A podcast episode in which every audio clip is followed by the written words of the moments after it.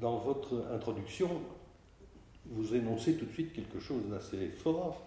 Il existe une différence entre les hommes et les femmes qui concerne leur nature. Alors, je ne sais pas dans quel ordre il faut prendre les choses. Est-ce qu'en étudiant le fantastique, vous êtes amené à établir ces différences de nature ou bien est-ce que vous partez de l'idée qu'il y a des différences de nature qui se traduisent dans le fantastique? Non, c'est votre première thèse.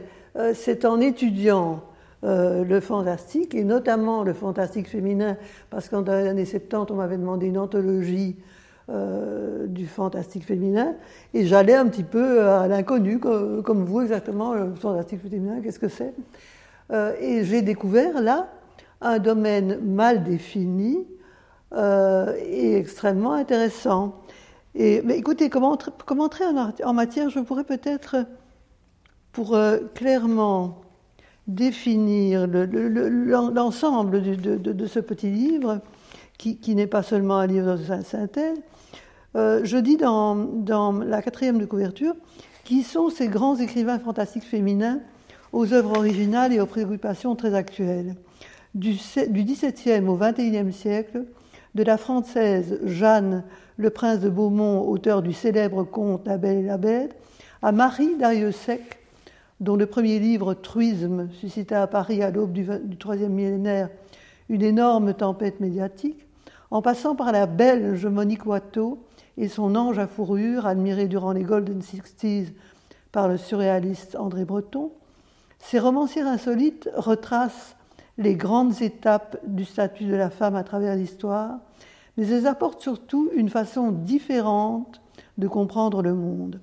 Dans notre société dominée par un consumérisme avide et une technologie dévorante, les romancières fantastiques clament, à travers mythes et poésie, leur désir de connivence avec la nature dont nous sommes dangereusement éloignés. Là, je crois que c'est voilà, c'est la manière spécifique dont je vois le thème et les conteuses principales que je vais reprendre dans le livre. Le rapport à la nature, je dirais, on peut le voir sous un double aspect. Oui. Le rapport à sa, nature oui. et le rapport à la nature. Voilà, voilà. Et là, je dirais, se situe justement la différence entre le fantastique masculin et le fantastique féminin. Que, oui, parce que vous les définissez je, je, en opposition. On, on, va on va le faire, oui. Euh, quoique bon, il ne faut pas en faire euh, une généralité. Euh, en fait, il est certain qu'on trouve dans le fantastique féminin une sorte de complicité avec la nature, avec un, grand N, la nature, les arbres, les animaux, le minéral, etc. Et donc, cette métamorphose des femmes spécifiquement en animal d'ailleurs ici, euh, c'est une métamorphose heureuse. Ces femmes sont, pour ces femmes-là, hein, euh, elles sont, c'est une sorte de, vie amplifiée, euh, c'est une sorte d'apothéose, chose qu'on ne trouvera la plupart du temps pas chez les hommes, et j'en cite plusieurs, notamment Thomas Owen, Kafka, bien entendu, en métamorphose de premier. Euh, où cette métamorphose est une euh, est sordide, est une déchéance. Une, anxiété. et, une, anxiété. Mais vous définissez aussi euh, quelques grands axes de ce fantastique féminin. Vous dites d'abord qu'il n'est pas romantique. Mais je dirais par rapport à, une période, enfin, il oui, est moderne. Oui, c'est-à-dire qu'il est moderne, je dirais ça, c'est bon, c'est comme ça. Les, on, retrouve chez certaines, on retrouve déjà chez, une conteuse du XVIIIe siècle, euh, Anne Radcliffe, euh, ce thème du, fantastique, mais il est tout simplement, elle reprend des sujets masculins, elle les traite de façon, euh, notamment Horace, Horace Walpole, elle les traite pas du tout de manière féminine, on retrouve la même chose chez, effectivement, chez une romantique, chez euh, Georges Sand.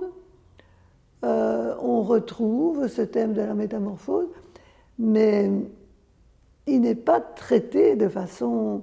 Euh, elle le traite encore une fois comme un homme. Oui, c'est-à-dire qu'on finit toujours. Ou bien on a je dirais qu'on adopte une espèce de décorum et de barnum hein, pour, oui, pour le oui, dire de comme grand ça. guignol. Hein, voilà, de grand guignol euh, très masculin avec des euh, chapeaux voilà, voilà, voilà. C'est une espèce de cliché du fantastique. C'est ça. Ça, c'est plutôt Anne Radcliffe, mais euh, pour, pour Georges Sand, si je comprends bien, euh, le fantastique est là, mais il se résout euh, Oui. dans la raison. Voilà, il se résout dans la raison, c'est un peu un conte de fées euh, raisonnable. Voilà, charmant d'ailleurs, très bien écrit pour ces petites filles, mais ce n'est pas euh, du fantastique féminin.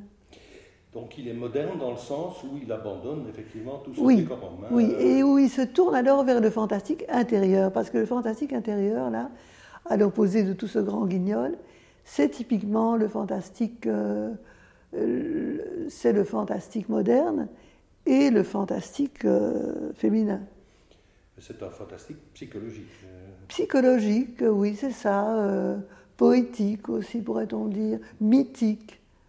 Voilà. Tout un univers intérieur. euh, C'est tout un univers intérieur. Qui est difficile, presque par définition, à saisir. hein, difficile à saisir, il faut plutôt le saisir par l'intuition, par l'osmose, je ne sais pas. euh, bon. Oui, c'est pas.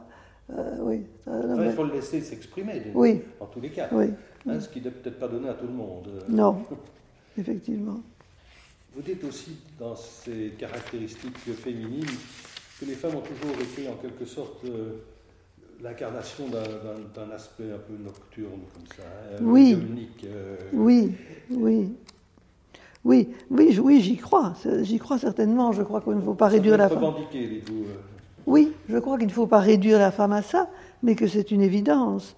Euh, et notamment, euh, je reprends pour bien centrer la question, euh, dans, dans le chapitre 3, quatre versions de l'histoire de la Belle et la Bête. Et c'est intéressant d'ailleurs parce que je, je signale que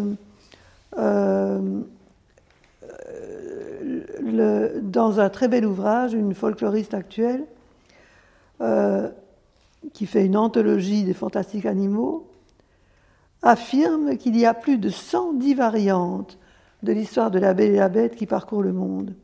Et la, la science s'est aussi intéressée d'ailleurs à ce texte singulier. Et euh, elle dit, elle retrouve ce thème de la Belle et la Bête à l'époque néolithique. C'est dire comme il a hanté le- l'esprit humain. L'imaginaire.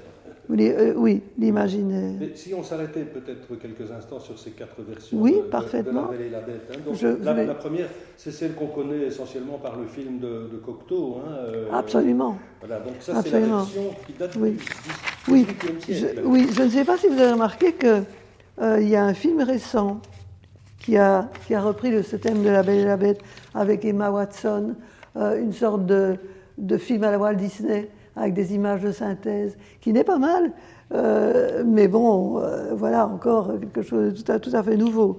Mais c'est dire que le thème continue à, à hanter. Alors, ça c'est la version classique, euh, si, Oui. si l'on peut dire. Oui, si on, si on veut. Alors, il y a La Belle et la Bête, qui est un conte de Jeanne le Prince de Beaumont, euh, qui date du XVIIIe siècle et qui est le plus, le plus connu finalement, et qui est l'histoire, je dirais, l'histoire, l'histoire euh, chrétienne. Euh, C'est-à-dire que. euh, Histoire morale en quelque sorte. Histoire morale. La belle rencontre un monstre épouvantable qu'il aime.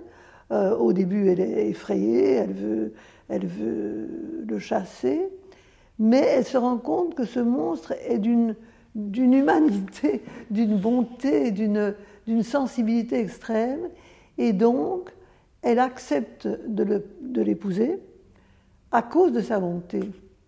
Et à ce moment-là, évidemment, Beauté le, tout intérieure. beauté tout intérieure. Et donc, le, à ce moment-là, le, le monstre euh, devient évidemment un être humain. La métamorphose. Voilà. Mais ce qui est intéressant, c'est que dans L'Ange à fourrure de Monique Watteau, euh, bien plus tard, en 65, un roman qui a été paru, qui a paru à Paris chez Plon, on retrouve le thème contraire, c'est-à-dire que euh, la belle euh, tombe amoureuse d'un animal, l'ange à fourrure, un grand, un grand singe de la, forêt amazonienne, et par amour pour lui, elle s'animalise. Donc le thème est vu De la façon contraire, euh, c'est évidemment, époque oblige, Monique Watteau vit à, l'époque des Golden Sixties, elle peut, elle peut se permettre cette, ce paradoxe, cette Jeanne Prince de Maumont n'aurait jamais pu euh, animaliser sa, son héroïne. Oui, donc euh, c'est quand même un signe de l'époque. Hein, euh, c'est un signe, tout à fait un signe de l'époque. Tout à fait. Ceci dit, ça finit mal. Hein, ça finit mal. Ça finit mal. Parce que c'est un peu contradictoire avec ce que vous avez dit en commençant, qu'il y a une espèce de d'animalisation heureuse, épanouissante, etc. Non, là, oui, dans beaucoup, oui, oui, dans beaucoup des, textes que vous citez, ça, ça, finit pas trop bien quand même. Hein. Non, il faut, mais il ne faut pas, bon, euh, il ne faut pas non plus tomber dans l'idylle, hein, et c'est d'ailleurs ce que dit l'histoire de la chauve-souris, le, roman moderne alors de Pierrette Fuccio, qui voit, euh, d'accord, cette, animalisation comme comme une osmose avec la nature, etc., mais qui fait bien comprendre que de cette manière, la, femme y perd sa conscience, sa conscience humaine. Et elle, elle ne veut pas de ça. Donc, euh, dans, chez Photo, il y a à la fois une, une, union avec la nature, mais elle montre que cette union, euh, eh bien, euh, elle n'en veut pas parce que elle veut garder sa conscience de femme. Donc toujours euh, une sorte de conflit intérieur. Oui, oui, une sorte de conflit intérieur. C'est ça. Pour, cette fois-ci, c'est un conflit intérieur. Et c'est un, roman qui a été très préfacé par Julio Cortázar, euh, qui, en a fait d'emblée un chef-d'œuvre. C'était le premier roman de Pierrette Feutio, publié à Paris chez Julliard en 74. Et le grand Cortázar, le grand maître du fantastique, y a vu, selon lui, un chef-d'œuvre. Oui, mais il y a d'autres questions aussi. C'est que, bon, ce retour à, entre guillemets, l'animalité, euh, ça peut aussi poser d'autres problèmes. Je veux dire, pourquoi Où allons-nous euh, en, faisant, euh, en opérant comme ça Oui, justement, c'est ce que je dis, c'est-à-dire qu'il y a une osmose avec la nature, mais dans le cas évident de, de Dominique Watteau, par exemple, cette femme perd son, accepte de perdre son, son, son humanité, puisqu'elle devient un animal, donc euh, euh, elle, accepte de perdre sa conscience humaine. Et c'est ce que ne veut pas, ce que récuse Pierrette Tour. Voilà. Donc, au fond, la raison euh, doit triompher, selon elle. Non, pas nécessairement la raison, mais la, la conscience humaine, ce qui n'est pas exactement la même chose le fait que nous sommes de la chair pensante. Oui, voilà, c'est ça, exactement. C'est un peu comme ça d'ailleurs que, que euh, Cortázar euh, définit oui. Et alors, le quatrième, euh, le quatrième ça c'est le, c'est le, tout à fait, tout à fait contemporain. Alors, c'est Sylvie Germain, qui a d'ailleurs été, qui est un très bel auteur fantastique et qui a été nommé à l'Académie de littérature ici il y a quelques années je ne sais plus exactement quoi. Elle a écrit un très beau roman fantastique qui s'appelle À la table des hommes. Et là, elle renouvelle encore le thème parce que euh, le, héros, c'est un héros, c'est un animal, c'est le contraire, c'est un animal qui s'humanise. C'est un animal qui s'humanise et qui, en fait, n'y trouve pas beaucoup d'avantages parce qu'il trouve des guerres, il trouve, euh, le crime, il trouve, des, tas, de choses horribles.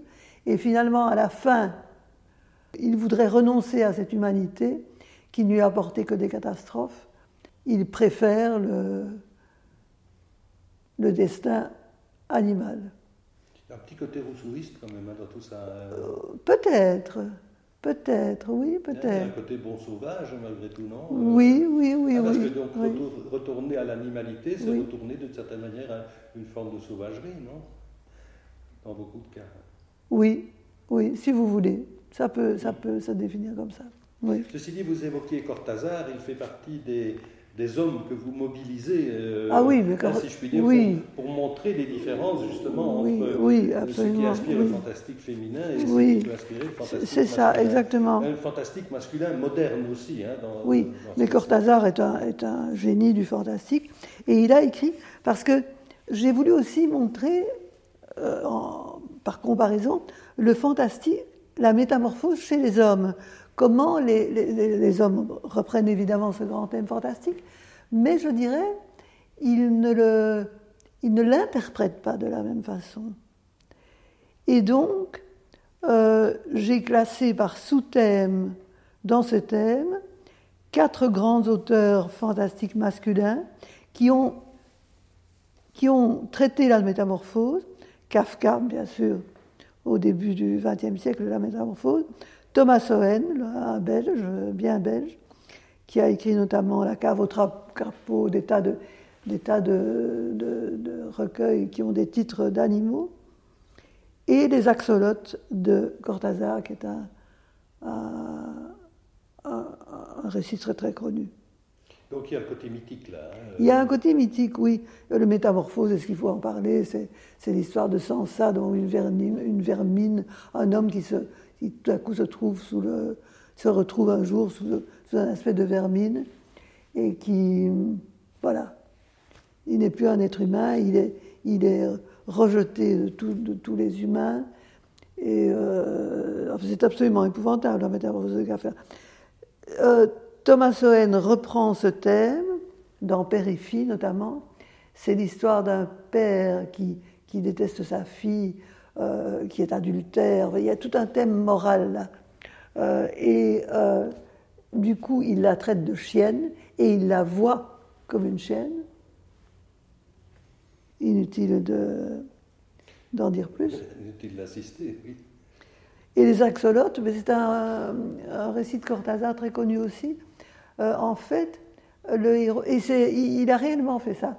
Il a été au Jardin des Plantes il a regardé les axolotes, qui sont de, petits animaux euh, entre, pas vraiment, pas vraiment euh, constitués en quelque sorte.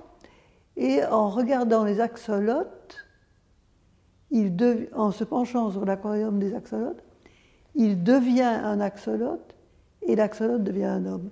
Donc il y a une sorte de métamorphose à travers les regards. Oui, les regards se renversent en quelque sorte. Les regards se renversent. Oui, mais donc euh, c'est quand même assez tragique euh, dans, tous les cas. Hein. C'est très tragique, oui, parfaitement. Oui. Mais ici, c'est. Oui, la métamorphose chez les hommes est toujours tragique.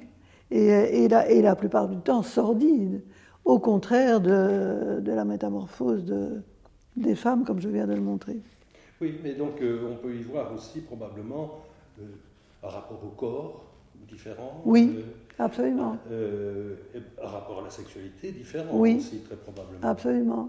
Une sexualité plus animale chez la femme, euh, très, très euh, marquée par le christianisme chez les hommes le plus, plus, souvent, en tout cas très fort chez Thomas Owen, mm. très fort. Et chez Kafka aussi, finalement. Hein. Chez Kafka aussi. Très marqué par le père aussi. Les, bon. Mais bon, dans ces cas-là, je veux dire qu'il y a une sorte. Chez, chez, les femmes, il peut y avoir, dans l'exemple de la Belle et la Bête, il y a une sorte de rédemption par, euh, par l'amour féminin. Hein, euh, oui, absolument, j'aime bien le terme. Mais qui, qui, ne fonctionne pas chez, chez les hommes. C'est exact. Oui. C'est exact. Enfin, écoutez, nous n'allons pas établir de généralité absolue, mais c'est souvent comme ça. C'est souvent, d'après mes constatations, c'est souvent comme ça. Mais non, vous parlez aussi des. Vous évoquez aussi les devant, devancières. Vous avez déjà oui. Euh, nommé Paul oui. vous avez déjà oui, nommé aussi Jean de Sand. Euh, vous en faites en quelque sorte des, pionnières. Hein, des pionnières, oui. Virginia Woolf. Qui sont encore très, euh, très murées dans. dans absolument. oui, oui. Dans la tradition masculine, enfin, de, du fantastique. Oui, il y a Mais une Karen Blixen, par exemple, ah oui, ça ah assez peu à la. Ah oui, oui, oui, j'ai une prédilection pour Karen Blixen, qui est une très très grande conteuse fantastique et un très grand écrivain, selon moi. C'est effectivement un conte peu connu d'elle euh, que j'ai repris et qui est absolument admirable. C'est un conte euh, très étrange qui appartient à son fantastique à elle, justement, euh, qui, ne, qui, est, celui de personne d'autre. Euh, c'est l'histoire d'une prieure dans, un, dans un couvent qui, accueille des vieilles dames chics. Et cette prieure a un petit singe qu'elle adore, qui est son favori, et qui au début du, récit est parti. Et puis est greffé là-dessus toute une histoire d'amour euh, entre le, neveu de la prieure et une jeune femme. Et bon, on, ne sait pas comment euh, ça va se terminer, mais tout à coup, euh, le petit singe revient sur scène et il y a une métamorphose très étrange qui se passe entre la prieure qu'on connaît au début du récit et le petit singe. Ils échangent de, personnalité. Donc là, il y a, un rapprochement tout à fait inattendu entre la femme, bon, l'aristocrate, la, religieuse, etc., et ce petit singe de la forêt euh, qui tout à coup... Euh, bon, voilà, ça c'est Karen Vixen, typiquement. Il y a des, exemples peut-être plus tragiques aussi. Hein. Vous, évoquez Virginia Woolf. Euh, oui, oui. Là, alors, j'ai, oui, absolument, oui. Euh, C'est-à-dire que j'ai voulu y joindre à, toutes ces pour, pour, faire bonne mesure. J'ai voulu, j'ai voulu joindre des, des, des, conteuses modernes et des conteuses. des conteuses. pas encore tout à fait. ce que j'ai appelé des romancières de la rupture. C'est-à-dire que là, alors que la plupart du temps, chez des, fantastiques, euh, des fantastiqueuses, il y a donc une osmose avec la nature, comme je l'ai dit. Ici, ce sont des, romancières qui rompent avec la nature, qui au contraire, euh, bon, Anna Cavant, je ne sais pas si vous la connaissez, c'est une très belle romancière anglaise euh, qui a fini tragiquement, qui a écrit quelques romans extraordinaires, notamment L'oiseau qui est tu, et où on trouve une, sorte de véritablement, euh, où la nature est, totalement hostile. L'oiseau qui est c'est un oiseau qui s'adresse à la, romancière en disant Qui es-tu Qui es-tu Qui es-tu Et ce cri lui apparaît comme une, comme une, comme une agression. Euh, Patricia Smith, bon, on la connaît bien. Euh, elle a écrit d'admirables romans fantastiques dans L'amateur d'escargot. Alors là, il y a une nouvelle très connue qui est étonnante c'est un homme qui se met à, collectionner les escargots, et à tel point que sa pièce se remplit d'escargots partout. Cette, page où il définit euh, cette pièce remplie d'escargots est absolument amusante. Il y en a partout, il y en a sur la table, il y en a sur les sièges, il y en a... Si bien qu'à un certain moment, il est totalement envahi par les, escargots et il, lui entre par la bouche, il, meurt étouffé par les escargots.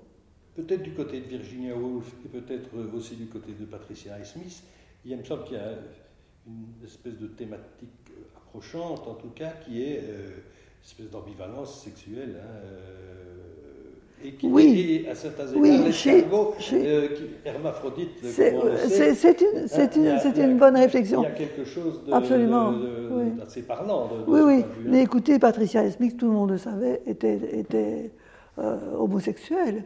Et elle revendiquait son homosexualité à une époque où, c'était mal vu, mm. surtout, surtout en Amérique. Et donc, effectivement, dans l'amateur d'escargot, on peut trouver ça. Oui, effectivement et peut-être chez Virginia Woolf aussi à certains égards, parce que oui. elle était mariée, mais elle, elle, était bisexuelle. Elle, était euh, bisexuelle, oui, elle avait une, une amante, et d'ailleurs euh, Orlando euh, est, est, dédié à, à, cette femme, et le, le, domaine qu'elle décrit est celui de son ami. Vous parlez de ce fantastique comme une plongée dans les profondeurs. Oui. Euh, bon, vous évoquez Jung euh, à, un moment donné, euh, mais ce que dit Jung, c'est que après tout, l'animalité chez l'homme est une chose qui peut être dangereuse. Oui. Et, donc ça explique peut-être, enfin ça permet peut-être de comprendre pourquoi il y a une espèce de d'angoisse et de méfiance. oui, mais il, dit, il dit le contraire aussi, c'est que il dit aussi que si nous si nous abandonnons notre part d'animalité, comme on, comme, on, le trouve dans, notre époque actuelle, qui est une technocratie totale, l'homme risque de se, perdre.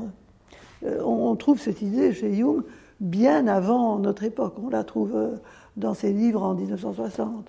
Il y a une espèce de grande grille d'analyse qu'on pourrait faire entre masculin, féminin, euh, entre animal et, et, humain, hein, euh, une espèce de nature d'un côté et de conscience de l'autre. Enfin, euh, hein, je veux dire qu'on pourrait, on pourrait. Oui, mais justement, l'idéal, ce serait de, ce serait de, de l'idéal, c'est de les joindre, c'est de les, c'est de les, oui, de les faire se rejoindre. C'est ce que je dis dans ma conclusion, si vous voulez. Oui, oui, bien sûr, on n'en est peut-être pas encore tout, à fait, tout à fait là. Parce que je voudrais quand même qu'on dise un mot aussi de, Marie Dariussec. Hein. Ah, ah femme extraordinaire. Ah, oui, bien sûr, mais, je veux dire que qu'on peut se dire d'une certaine manière, c'est qu'on manque un peu d'imagination dans les rapports qu'on a avec les, animaux. Enfin, je veux dire que c'est les singes, euh, ou alors les, les cochons. Hein, euh, oui, mais euh, Marie Dariussec est une femme étonnante. Euh, je, ne sais pas euh, si, vous J'ai vu, hein, vous, en dites quelque. Son parcours est étonnant. Ah, est absolument étonnant. Et son roman est déroutant. il, a, il, est, il a apparu à la, à la fin du XXe siècle, en 1996. Il a suscité une énorme tempête médiatique. Il a été encensé par certains journalistes, critiqué par d'autres. Euh, on a parlé d'une colossale finesse à propos de ce roman. Mais il est certain que cette jeune femme qui, était, qui avait fait des études de, lettres se dit disciple de Kafka. Et ça, c'est quand même très caractéristique. C'est-à-dire qu'on retrouve l'esprit de Kafka, on retrouve euh, beaucoup de, thèmes de Kafka. Et donc, euh, c'est intéressant aussi de s'intéresser à la genèse de ce, livre parce qu'elle faisait sa thèse, euh, elle faisait sa thèse sur l'autofiction sa thèse de doctorat. Et puis, elle a tout à coup écrit un petit ouvrage, cet ouvrage-là, euh, d'une traite. Elle l'a terminé en six semaines. Elle l'a envoyé à quatre maisons d'édition, était parfaitement inconnue. Elle l'a envoyé à Grasset, au Seuil, à Fayard et à Paul. Et les quatre éditeurs en question ont accepté tous les quatre de publier cet inconnu c'est dire qu'il sentait là euh, une, nouveauté extraordinaire. Et donc, ce livre a connu immédiatement un succès prodigieux. La presse l'a accueilli comme révélation. Et vous pouvez peut-être euh, nous dire un peu ce que ça raconte? Ce que ça raconte, oui. Eh bien voilà. Euh, c'est difficile à, définir. On ne sait pas si c'est une, une fable sociale, un roman, un roman fantastique, une, une fable politique, c'est difficile de dire. Euh, Marie elle-même dit que c'est l'histoire d'un corps féminin qui se déforme. Et certes, le corps féminin est présent à, à chaque page. C'est l'histoire d'une jeune vendeuse qui, qui, euh, vend des parfums dans un grand magasin, qui est charmante et qui offre en même temps que ses parfums son corps à, à, tous, les, à tous les hommes qui le veulent il se presse pour profiter de ses services sexuels. Mais, chose étrange, cette jeune femme a un comportement de truie. bon, se met de plus en plus à, ressembler à une truie. Euh, elle, euh, euh, se met à manger avec délice les fleurs que ses admirateurs lui offrent. Elle meurt d'envie de fourrer son nez dans la terre du square le plus proche et elle se demande ce qu'elle est occupée à devenir, si c'est une tumeur dans le cerveau ou quoi. Elle grossit énormément. Elle devient une vraie cochonne, au sens, euh, au sens métaphorique et au sens réel. Voilà, c'est ça, ça qui est extraordinaire. Alors je, voilà, je, je, vous lis ces quelques lignes parce qu'elles sont extraordinaires. On se serait cru dans la jungle. Dans le miroir, j'ai vu ce que je ne voulais pas voir la peau de mon, dos était rouge, velue. Il avait d'étranges taches grisâtres qui s'arrondissaient le long des chines. Mes cuisses, si fermes et si bien galbées autrefois, s'effondraient sous un amas de cellulite. Mon derrière, mon derrière était gros et lisse comme un énorme bourgeon. j'avais aussi de la cellulite sous le ventre. Cependant, elle doit assumer des pulsions animales de plus en plus exigeantes dans un monde plus bestial et grossier qu'elle ne le sera jamais elle-même, finalement. Et c'est là que se situe probablement euh, la satire humaine et sociale aussi. C'est que euh, cette femme qui devient un animal, c'est les autres qui la veulent ainsi. Hein c'est les autres qui la veulent ainsi. Donc il y a toute une résonance politique et sociale de l'histoire. On ne va pas entrer dans le détail. Le, plus animal n'est pas celui qu'on pense, pourrait-on dire. Très bonne formule. Très bonne formule. Voilà. Pour finir, pour finir comme La Fontaine. une formule à La Fontaine. Quant à Marie Dariussec, elle, eh bien oui, elle. Euh, elle est devenue psychanalyste. Elle est devenue psychanalyste, oui, tout à fait. Hein. Non, non, non, non. Euh, elle est devenue psychanalyste elle est, fascinée par le féminin, évidemment, par sa réalité charnelle, son destin euh, physiologique. Et on le dira quand même, arrivé à la dernière page, le, lecteur éprouve un, soulagement parce que il est lourd à supporter pendant 157 pages euh, le climat oppressant de ce régime totalitaire où s'expriment les pires fantasmes du sexe et du pouvoir. Et donc, son héroïne, qui en revient à la culpabilité féminine, finalement, elle veut, elle veut, l'héroïne veut, veut rester une truie. C'est ça qui est très curieux. Parce qu'elle elle croit que là est son destin et là est son bonheur. Et donc, elle, elle se réfugie dans la forêt avec les sangliers. Euh, sa mère ne, veut d'ailleurs pas la reprendre dans sa maison. Et la terre-mère lui offre ce que sa mère, sa, mère humaine, euh, refuse de lui offrir, sa logite, la nourriture, la tendresse. Et voici euh, l'état d'esprit de la truie au terme de son errance, ce sont pratiquement les derniers euh, termes du livre. Je ne suis pas mécontente de mon sort, dit-elle. La nourriture est bonne, la clairière confortable, je me suis accoquinée avec un sanglier très beau, très viril. Les marcassins m'amusent. Rien n'est meilleur que la terre chaude autour de soi quand on s'éveille le matin, l'odeur de son propre corps mélangée à l'odeur de l'humus, les premières bouchées que l'on prend sans même se lever, gland, châtaigne, tout ce qui a roulé dans la bauge sous les coups de pattes des rêves. Je trouve que c'est très beau. C'est très joli. C'est très bien écrit en plus. Oui, on, finirait par en avoir envie. exact. C'est ce qu'elle veut, évidemment. Oui, certes. Mais donc, euh, essayons tout de même de, conclure. Vous avez une phrase au, début de, votre livre qui concerne ce que vous appelez euh, euh, le, réel magique. Oui. Hein, et vous dites vous avez une belle formule, vous dites que les femmes ne réfléchissent pas au, réel magique, oui. magique elles le elle le réfléchit. Oui, c'est-à-dire que je crois qu'elle. bien sûr, les hommes ont, traité ce thème aussi, mais de manière plus intellectuelle en général. Regardez Cortázar, au fond, finalement, il traite le thème de manière très excellente, mais très intellectuelle. Les femmes sont plus concrètes. Euh, sont plus, elles leur réfléchissent davantage leur nature intime. Voilà. Il y a tout un, un, dessin physiologique quand même chez la femme qu'on ne peut pas nier et, qui n'est pas, qui pas celui d'homme, la maternité. Hein, euh, bon, jusqu'à présent, l'homme n'a jamais vécu la maternité et Dieu sait si c'est un, un, destin animal finalement hein, que, la femme partage avec les animaux. Et dans vos conclusions, vous, vous emmenez une sorte de, côté subversif euh, oui. au fond. Hein. Mais je dis justement, oui.